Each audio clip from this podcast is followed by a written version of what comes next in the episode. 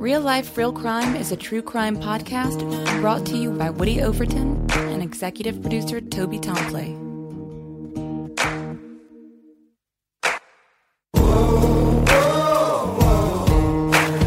Yeah, the right to remain silent.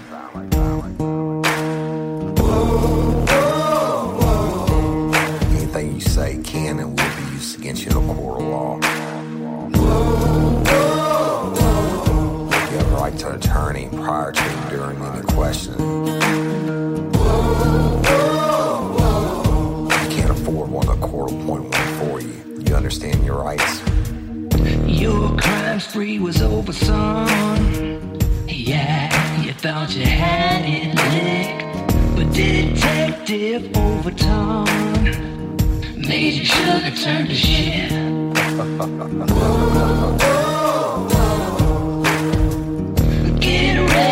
You're gonna do time. Real life, real crime. Warning.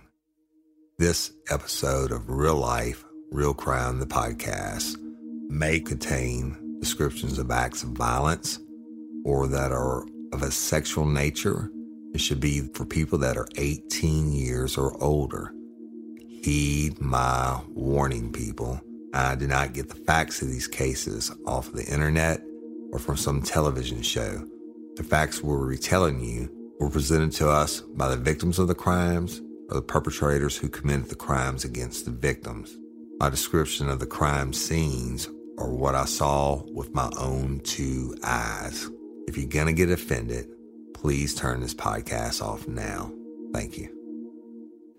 Hello, everybody. I'm Woody Overton, your host of Real Life, Real Crime, the podcast.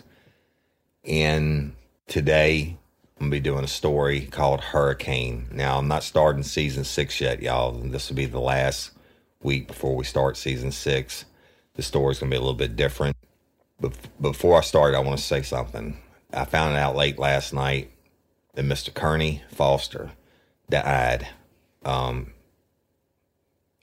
I guess some complications from COVID. Y'all have heard me talk about Mr. Kearney. He was my first chief when I went to the Livingston Parish Sheriff's Office. I transferred there. I didn't know anybody. But the first thing I heard was, about Mr. Kearney. And 90% of the people were scared of him. But he was simply the biggest influence in my life, of any career I've had in my entire life. He'd forgotten more about murders and investigation and interrogation when I started my career than I'll ever know. And when I got to the sheriff's office, he had been there, I think, over 30 years already. He was the chief deputy. He ran everything on the day-to-day, everything from uniform patrol to SWAT to civil to the politics side. He was the man. That being said, he was tough, but he was fair.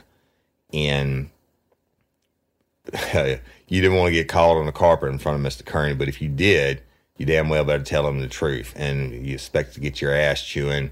And he was hard, but and I've been on the carpet many, many times in uniform patrol, as a detective, whatever. And every time I went on the carpet, I deserved it.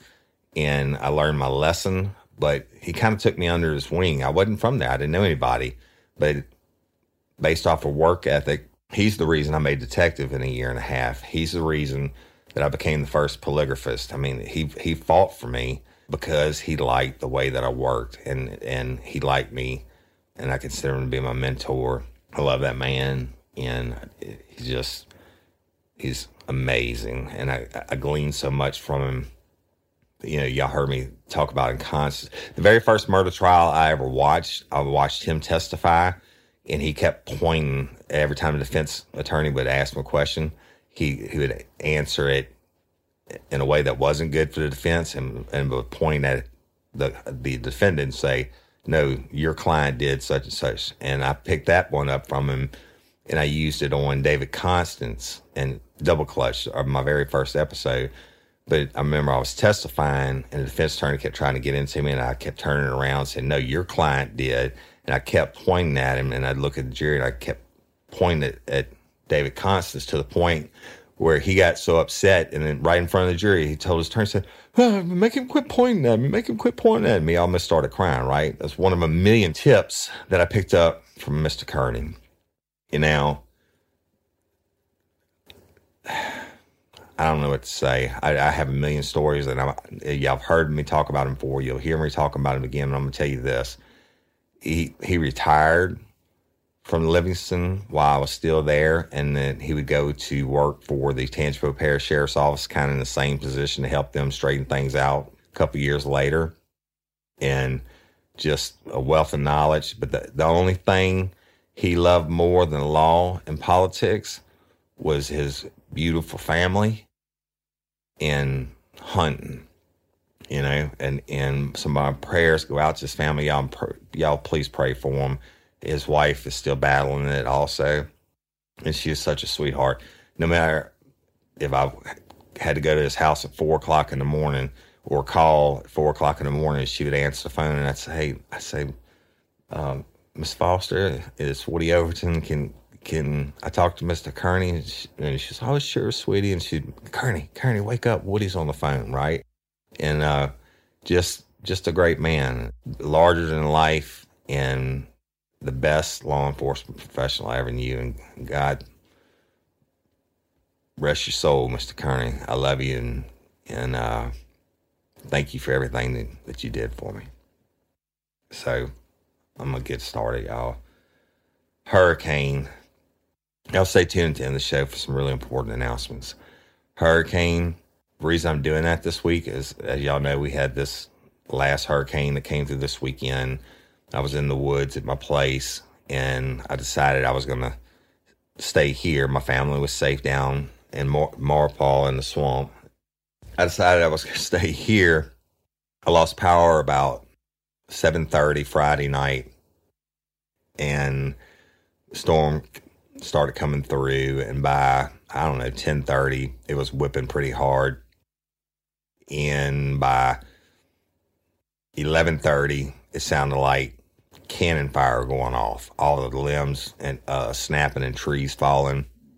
By 1 o'clock, I decided I needed to leave, and I couldn't get out. I made it not even I'm like at the end of a 2 or 3 mile private road, and I didn't even make it a quarter of the way, and there were trees everywhere. So I was trapped in. So I started thinking about, I didn't get power back until last night, to Monday night. I was thinking about all the named storms that for 20 years, y'all, I worked every hurricane that hit the state of Louisiana. So I have a ton of stories, but I just want to highlight on a few of them for you. But let me start with this most recent storm.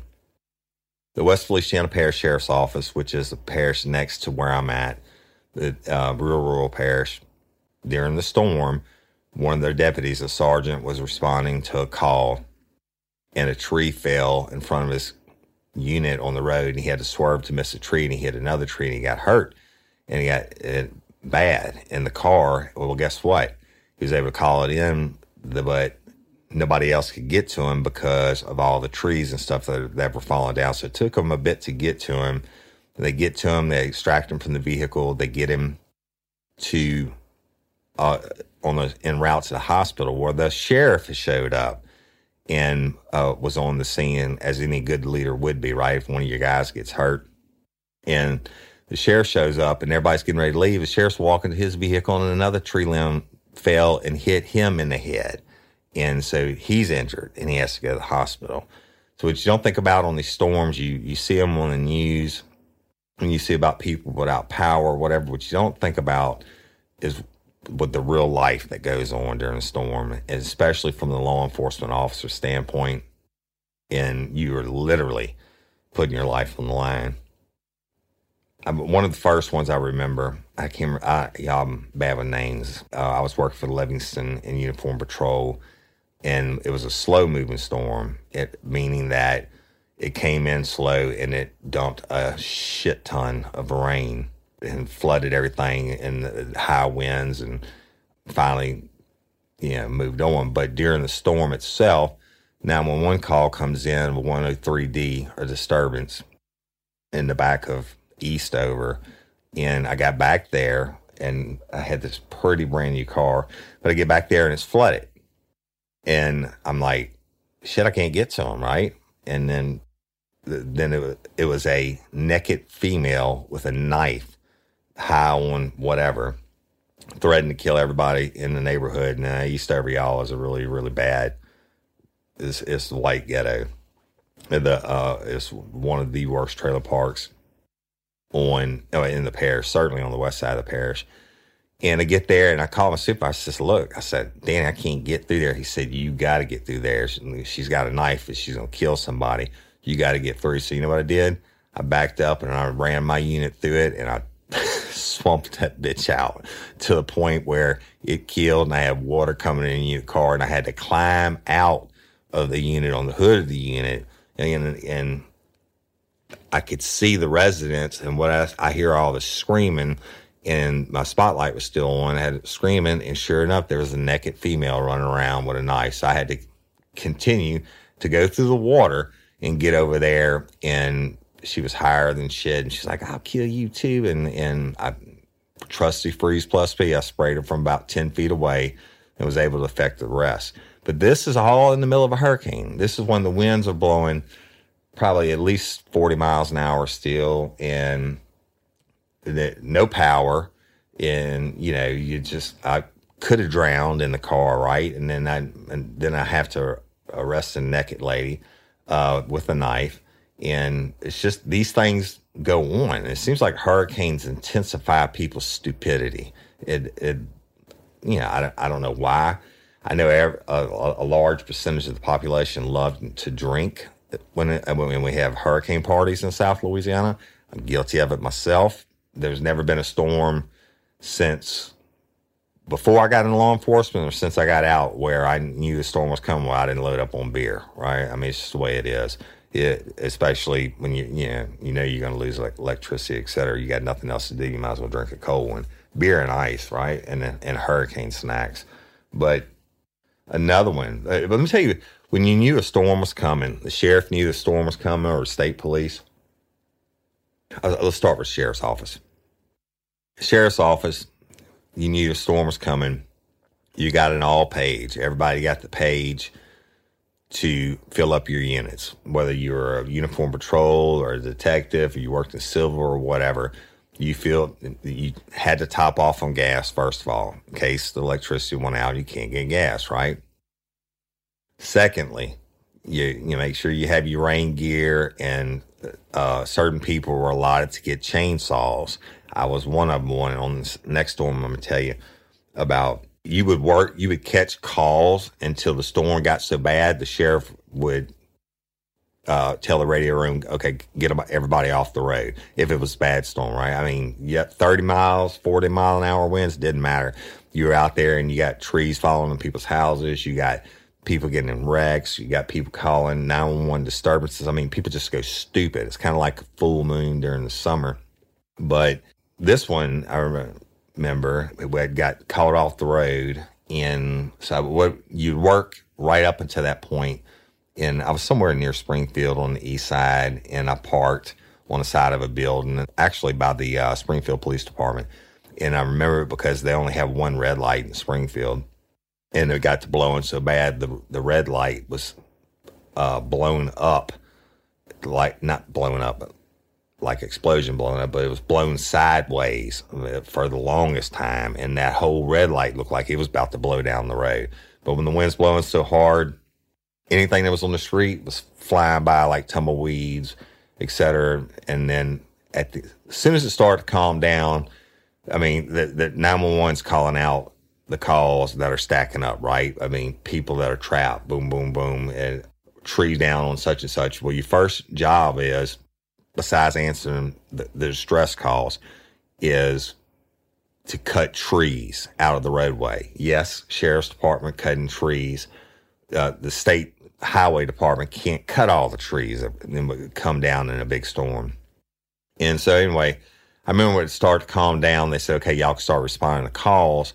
Well, Alden Thomassie, and this guy, he's now over all uniform patrol and everything for the Livingston Parish Sheriff's Office. I don't know what his rank is, but I got to see him at the, I was a keynote speaker or guest speaker for the Peace Officer of the Year Award about 2 weeks ago, and I hadn't seen him in years. But Alden Thomassie is, I suppose, still a walking encyclopedia of the law. He could tell you any Louisiana Revised Statute criminal code or traffic code off the top of his head and the definition.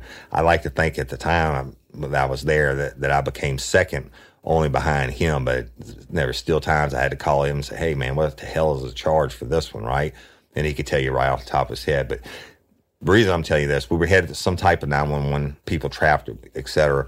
We get one of these back roads, guess what? Big-ass tree down. Well, both of us had chainsaws. We get out to cut the tree so we can respond to the 911. Now, it's raining, and it's dark, and, you know, you got your spotlights on the tree that's down, and we're getting there. Shit, it's dangerous. You run the chainsaws and the lightning, and, you know, one of the worst part, and that's what happened to me up here the other night during hurricanes, is the tornadoes that are spun off. And that's where I think most of the damage comes from, especially on the smaller storms. But I remember getting out, Alden and I attacking this tree. Chainsaws running, cutting it up. And we were almost back to back. And I heard him drop his chainsaw and start screaming and running. And I didn't know what it was. I thought, shit, he must have cut himself. And then I felt it. I felt pop, pop, pop, pop on my side of my face and my back of my neck. Now I got this big yellow slicker on, right? But it's hot. Hurricane season, it always seems to be hotter than hell when the storms come through. And when I say I started getting sting popped, it was hornets. Fucking tree had a hornet nest in it, and of course you couldn't see it because you're cutting with low light situation. Fucking hornets, and hornets, y'all, aren't like wasps. When hornets get on you, they won't leave you alone. When they get pissed and they start attacking, they're on your ass until, you know, you're a mile away or you can get underwater or whatever. And shit, they tore my ass up. And then I had to drop my chainsaw and run. And, you know, I must have had 15 stings on me, and that some had gotten inside of my rain slicker. And you know, just, this is kind of shit that your law enforcement goes through, but beyond the arresting people and the saving people, the danger stuff that you do.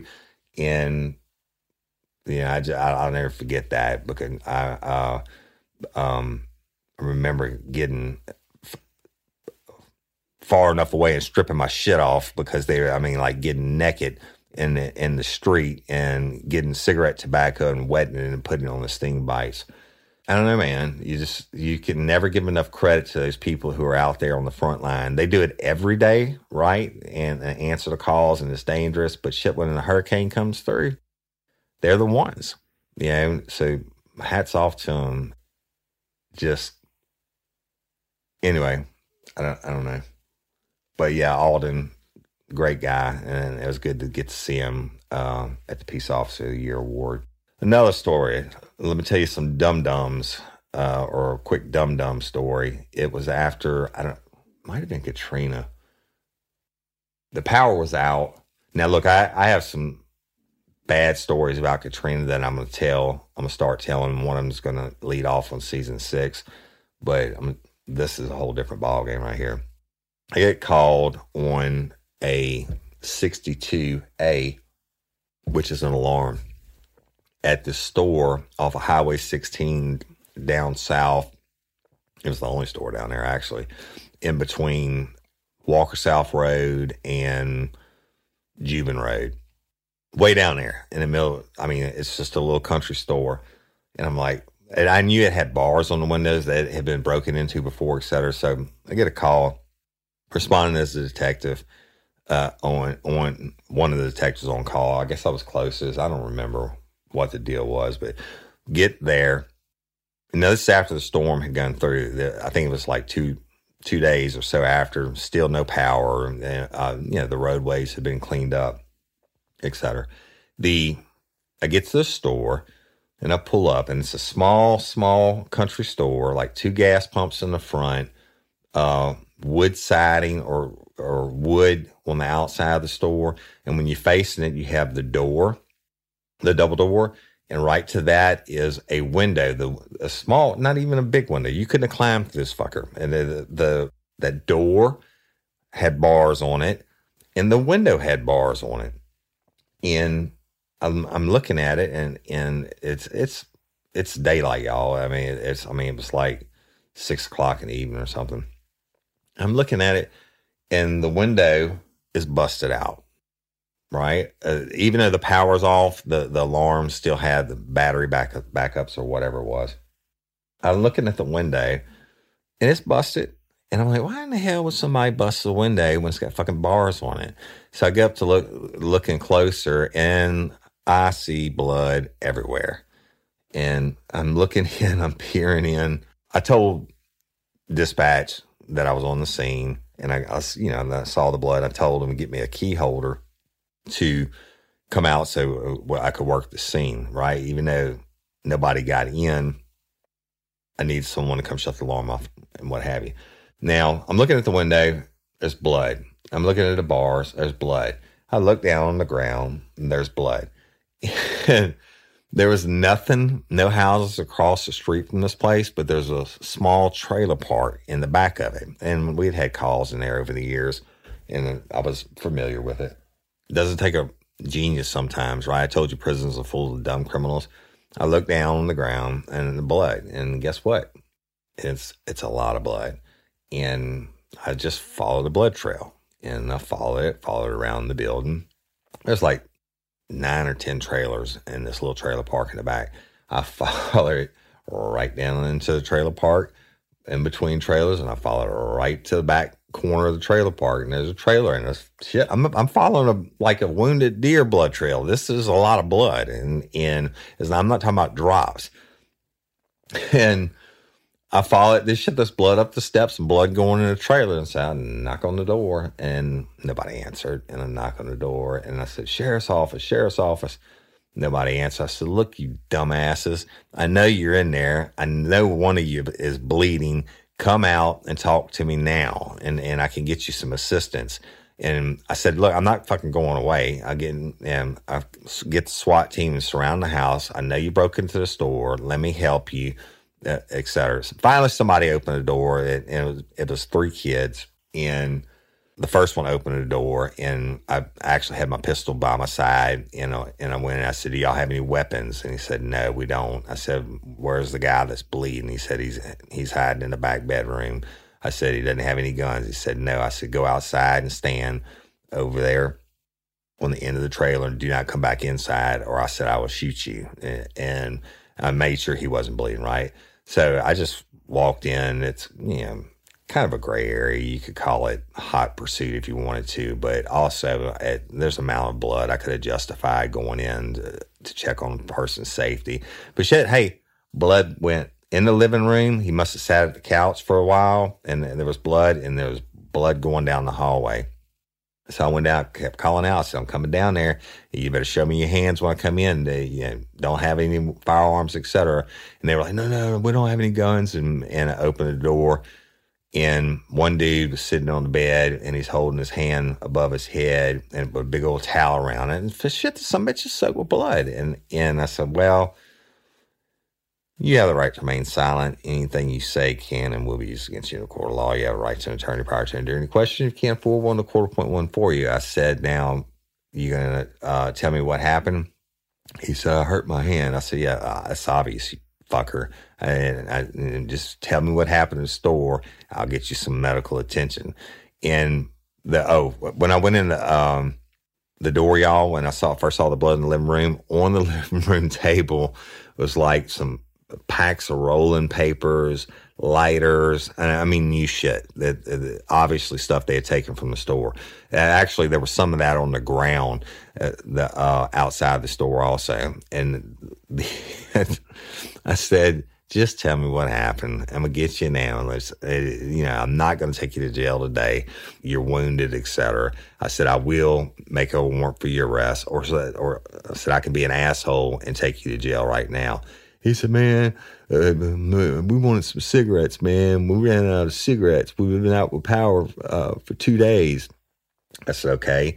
And he said, well, I busted the glass on the store. And I said, well, what the fuck did you bust it with? He said, I busted it with a brick. And I said, and? He said, well, I reached in and I was pulling stuff out and I cut my my arm. And he pulled the towel off, and look, y'all, he had like an artery cut. I'm surprised the dude wasn't dead. And I said, no, I said, wrap it back up, and wrapped it up. And I called for an ambulance, got his name, got all this information. I wasn't going to fuck with him. I had bigger fish to fry at the time anyway. Got his name, date of birth, office ID. The ambulance had to come get him, et cetera. And I let him take him to the hospital, and I ended up cutting a warrant for him a few days later. When I had time, you got to remember, this is after a storm, a major storm. I think that one was Katrina.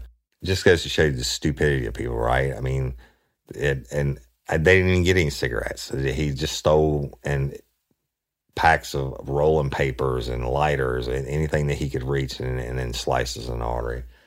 Another one.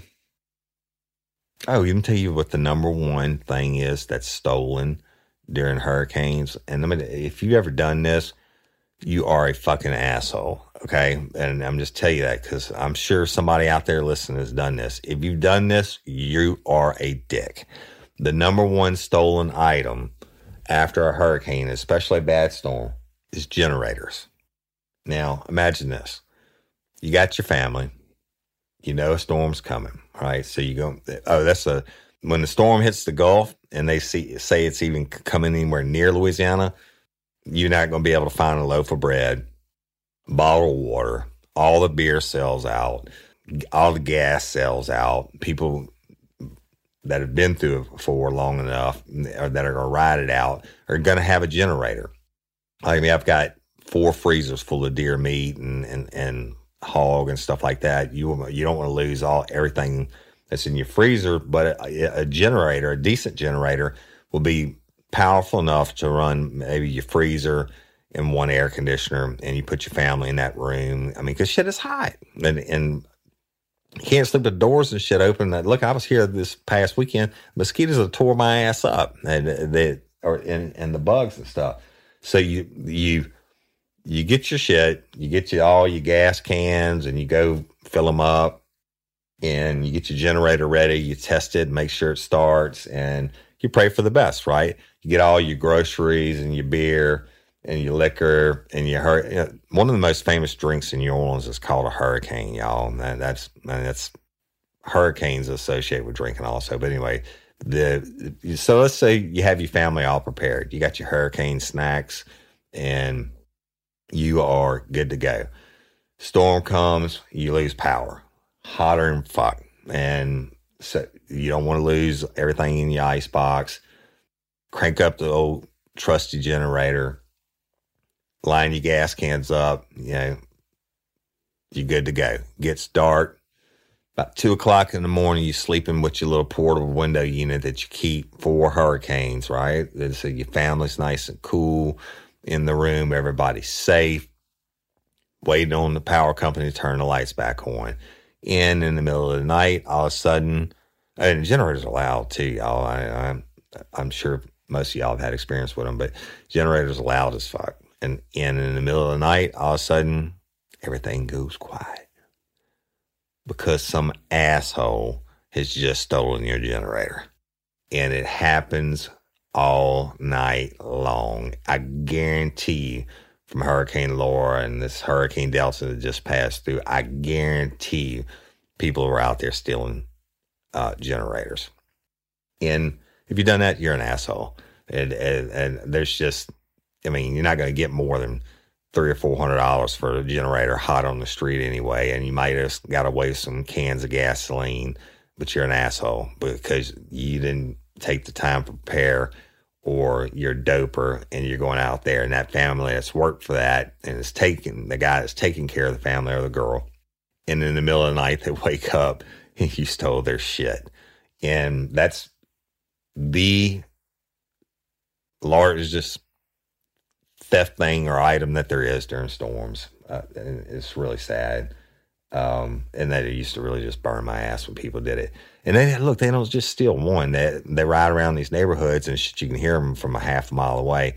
And then they'll go in on foot, and a couple of them grab the generator, a couple of them grab the gas cans, and they run out. Well, if, shit, by the time you realize and you run outside, you can't see dick anyway. And, you know, it happens, right? One of the other bad things that happens is, then this is not as funny or what you want to call it. One of the most common deaths from the storm or after the storm is carbon monoxide poisoning. And I'll tell you, I'm not going to say names or any towns or whatever, but I've worked it before, y'all, and people just don't know when maybe first-time generator owners or whatever. You've got to set the generator where it's far enough away because the exhaust comes off of it.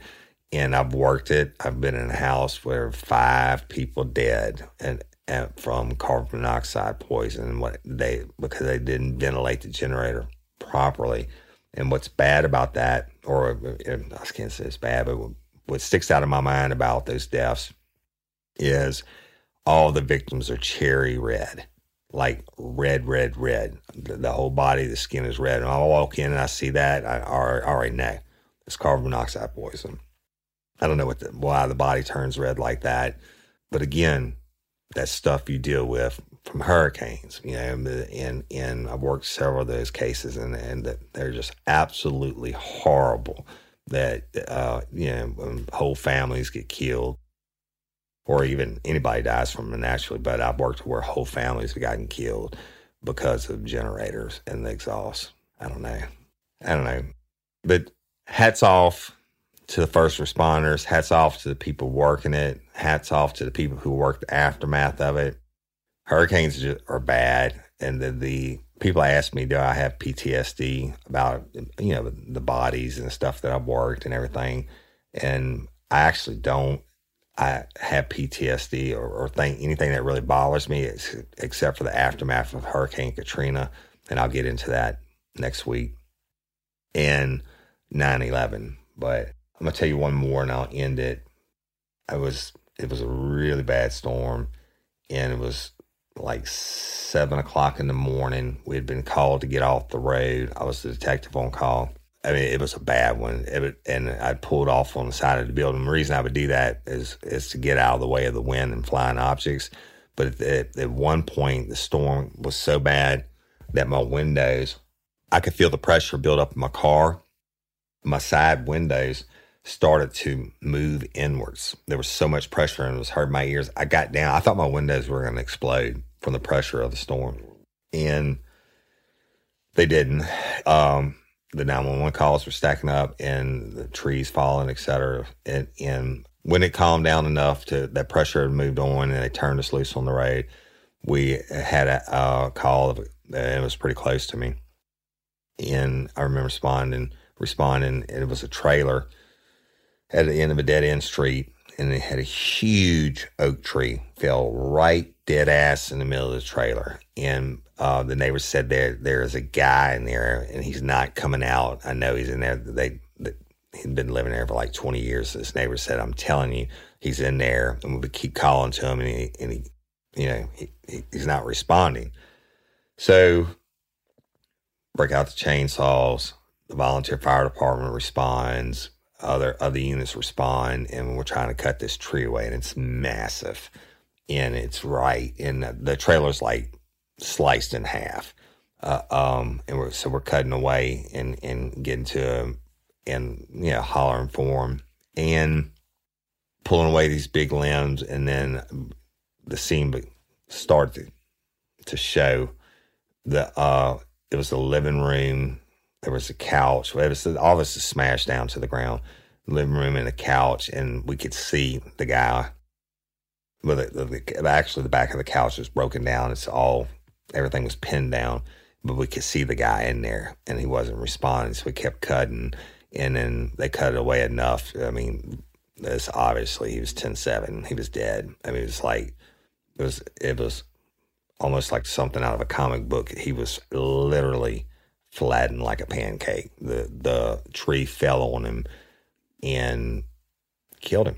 I mean, shit went into his pocket when it got down to the body, and he was just smushed and went in his pocket for his ID, you know, and to get date of birth and stuff like that. And I'll never forget, he had a bag of weed in his pocket. And I was like, oh, you won't be getting in trouble for this, right? And so, but, you know, storms happen, shit happens, and you never should forget about the people that are out there that are really, I mean, they do it every day, the law enforcement does, but on those days, they leave their own families, and I did it for so many years, left my own family to go out and take care of other people's families. And hurricanes are just a beast. Even the small storms can make all the tornadoes and just a beast. So, yeah, I just wanted to give you a little something this week that I'm not starting season 6 until next week, but me being trapped in, and we're going to release something last week. Ended up releasing the Patreon episode, which I've replaced with the episode Passive Aggressive, which is pretty good. When y'all Patreon members, I hope you enjoy it. And so I'm going to release this to you this week, just giving a couple thoughts in my head. And then I found out Mr. Kearney dying last night, and I just want to give a shout out to him and his family, and prayers for his family. I love y'all. Let's talk about Real Life, Real Crime Season 6. We're stepping it up a notch. That's why we took basically the 2 weeks. We started it, and it's going to be some good ones. I'm going to be getting back to a lot of the more serious stories, the more heinous crimes in this season, if you will. So stay tuned and listen. Now, I want to tell y'all about this. YouTube.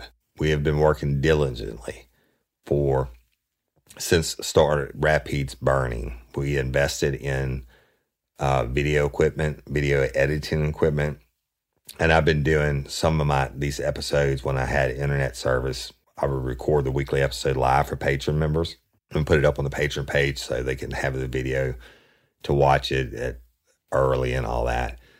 But Rapids Burning, my wife has been doing the producing on, and we have some great lifers, and I cannot think of your names because I'm horrible, but they've taken their time. It's what this guy does for a living. He and his wife are huge fans. They contacted us about making videos and adding them to the podcast and putting it on YouTube. So we've done it. Now, if you thought Rapids Burning was interesting before, you got to go listen to it or go watch it on YouTube, because it's more like a movie. So as I'm talking, you'll get the things I'm talking about. There's images that'll be posted. There's some video clips, different things that are put in it. So for people like me, who I didn't know what a podcast was a year and a half ago, I'm a more of a visual person, and I used to be, than a storyteller. It's really, really interesting. So go to YouTube and search Real Life, Real Crime Podcast. Not just Real Life, Real Crime, but Real Life, Real Crime Podcast. Now, you'll see that almost all of our episodes, every episode I've ever done, is going to be on there automatically, the audio version. But starting with Rapids Burning, it is going to not only have audio, but you're going to have video, almost like a movie. Really, really well done. It's a learning curve. Still learning as we go. We had the best people in the world, and I'll get y'all's name straight next week. And you know, I know you are, and thank you for taking the time and walking, sitting through the process and being such awesome lifers. And so not only will Rapids Burning be done, this episode, Hurricanes, should be up hopefully by this weekend. And then we're going to start with our top episodes, whether it's Dennis and Cynthia Perkins or Double Clutch or whatever. My wife's going to start working on adding video to each and every episode till she's called up, or she is working on it. And so share it. Y'all go over to YouTube, subscribe. It's free. and I didn't know shit about YouTube either, but Real Life, Real Crime Podcast, YouTube, subscribe and watch Rapids Burning. Okay, it's important. Now, of course, we're going to do Who Killed Courtney Coco and, you know, all of them. All of them will be done eventually. So go over there. I think you'll get a lot out of it, especially if people ask you, you know, we get quote people saying all the time, well, what's a podcast or how do I listen to the podcast? Hell, just tell them to go to YouTube and subscribe to Real Life, Real Crime Podcast, and they can watch it and listen to it at the same time. Really, really interesting. We're really excited about that, y'all. I mean, I kind of like it myself. I mean, I like it better than just sitting there listening to it. So y'all give me a follow on Instagram at Real Life, Real Crime, and at Overton Woody. Y'all do that. Take a screenshot of your follow. Send it in on one of our Facebook pages or email. I don't care how you send it in. And for every 50 new followers we get, I'm doing a drawing. Then you have a 1 in 50 chance of winning either my autograph book, copy of a book that I autograph for you, or a Real Life, Real Crime face mask. And those are really nice. Or a Real Life, Real Crime window decal. So, but you got to follow them both. Send it to us, and I'm going to start doing these catch up. We've already been running this promotion. Most of y'all know that, and we're going to get the list together. I'm going to start doing the drawings, and I'm going to do those video drawings, and I'm going to put them on YouTube. Everything's going to start going to YouTube. But on Instagram, I try to post on there every day, but it's nothing you're going to find on Facebook and the crew page or anywhere else. I post different shit, little funny things, and so just go check it out. Check out the Instagram, okay? And their crew page, yeah, I love y'all. We're at 26,500 or 600 people, something like that now. Y'all, thank you for inviting others to join. It's important. Courtney Coco, I hate to say deathversary, whatever you want to call it, murder anniversary or whatever, was last weekend. And it's shit. You know, 16 years, man. And the family had to live through it again. Y'all went to Alexandria the week before and was a guest speaker at the National Homicide Victims Memorial. And I stood on the Rapides Parish courthouse, and I was unscripted and raw, but I recorded the whole ceremony. Guess what? It's going to be on YouTube. If you want to watch it, go watch it. If you don't cry after you see these families get up there and talk about their pain, then something must be wrong with you. Again, that's on YouTube, Real Life, Real Crime Podcast. Subscribe on YouTube and get to watch it for free. We're not giving up on Courtney Coco, but you know what? We're not going to wait that much longer either. And Miss Stephanie is fed up, and the first week of November would be a year since the DA said, give me 2 weeks, and we've been playing nice for these last 4 months because we've been promised certain things. Not going to keep waiting too much longer. When we do a call to action, when we've had enough, especially if it drags out past this election and they want to try to tank it or something, we're going to burn. And that's when the crew page and the lifers, I don't care if you're in Australia or Egypt or Rapides Parish or wherever, we're going to call. I have a plan. We can get everybody to do their part on making it heard nationally for Courtney Coco. And no, I'm not going to do it before them because I still want to believe that what they've been telling us is the truth. I want to believe they're going to give us the justice for Courtney Coco. But guess what? Courtney's mama's pissed, and she has a right to be. But we'll give them just a little bit longer. Miss Barbara Blunt, got it. You tip in today. Please keep sharing. Share the episode. Share the story.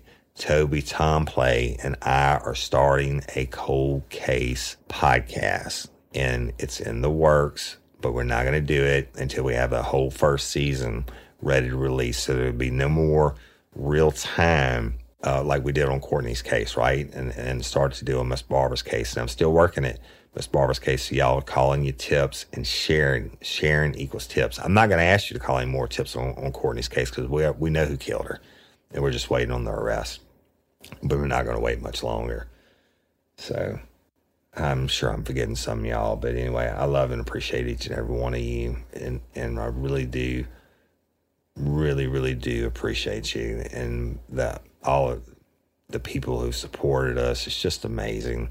And, you know, go places and life. I had two lifers come up to me yesterday. I introduced themselves at different points, and I had a mask on and everything. But to be recognized and people tell me, hey, you know what, you're doing a great job. We love your stories, whatever. It means a lot to me. And I do love my fans. And I will never stop answering every question that you have. I spend, you know, 8 hours a day or more on different social medias, et cetera. And I would never not take the time to answer you back. And if I'm just down to earth, if you see me, you want to approach me, please do. And you know, I'd love to take a picture with you or whatever. But if it wasn't for y'all, I wouldn't have a show. So I love you. And yes, patron members, I love the patron members. And yes, they support us financially, right? But if you can't be a patron member, that's totally, totally cool. I don't want you to think I love you any less. But you know, just I ask that you keep sharing us and liking us and helping us grow. And if you get a chance, go to iTunes and leave me a review. I'd appreciate that. Follow me on Instagram. And remember, when you follow me on Instagram, record it somehow and go to one of our like 6 or 7 Facebook pages or email me, woody@realliferealcrime.com. And send it to us. And for every 50 people that follow me at Real Life Real Crime or at Overton Woody, I'm going to do give you your choice.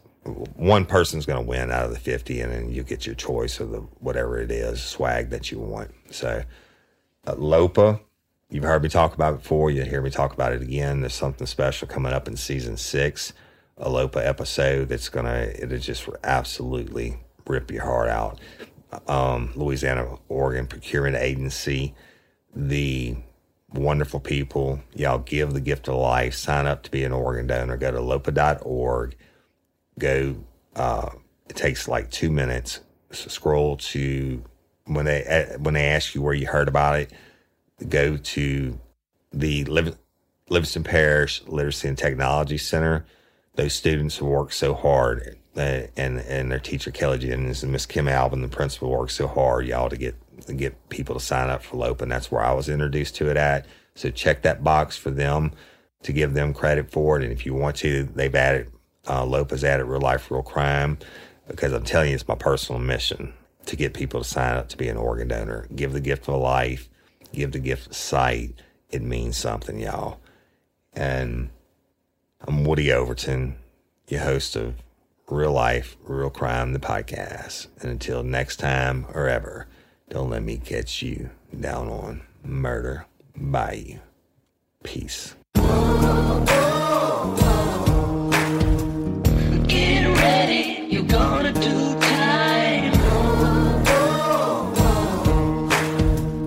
Real life, real crime. Real Life, Real Crime is a true crime podcast brought to you by Woody Overton and executive producer Toby Tompley.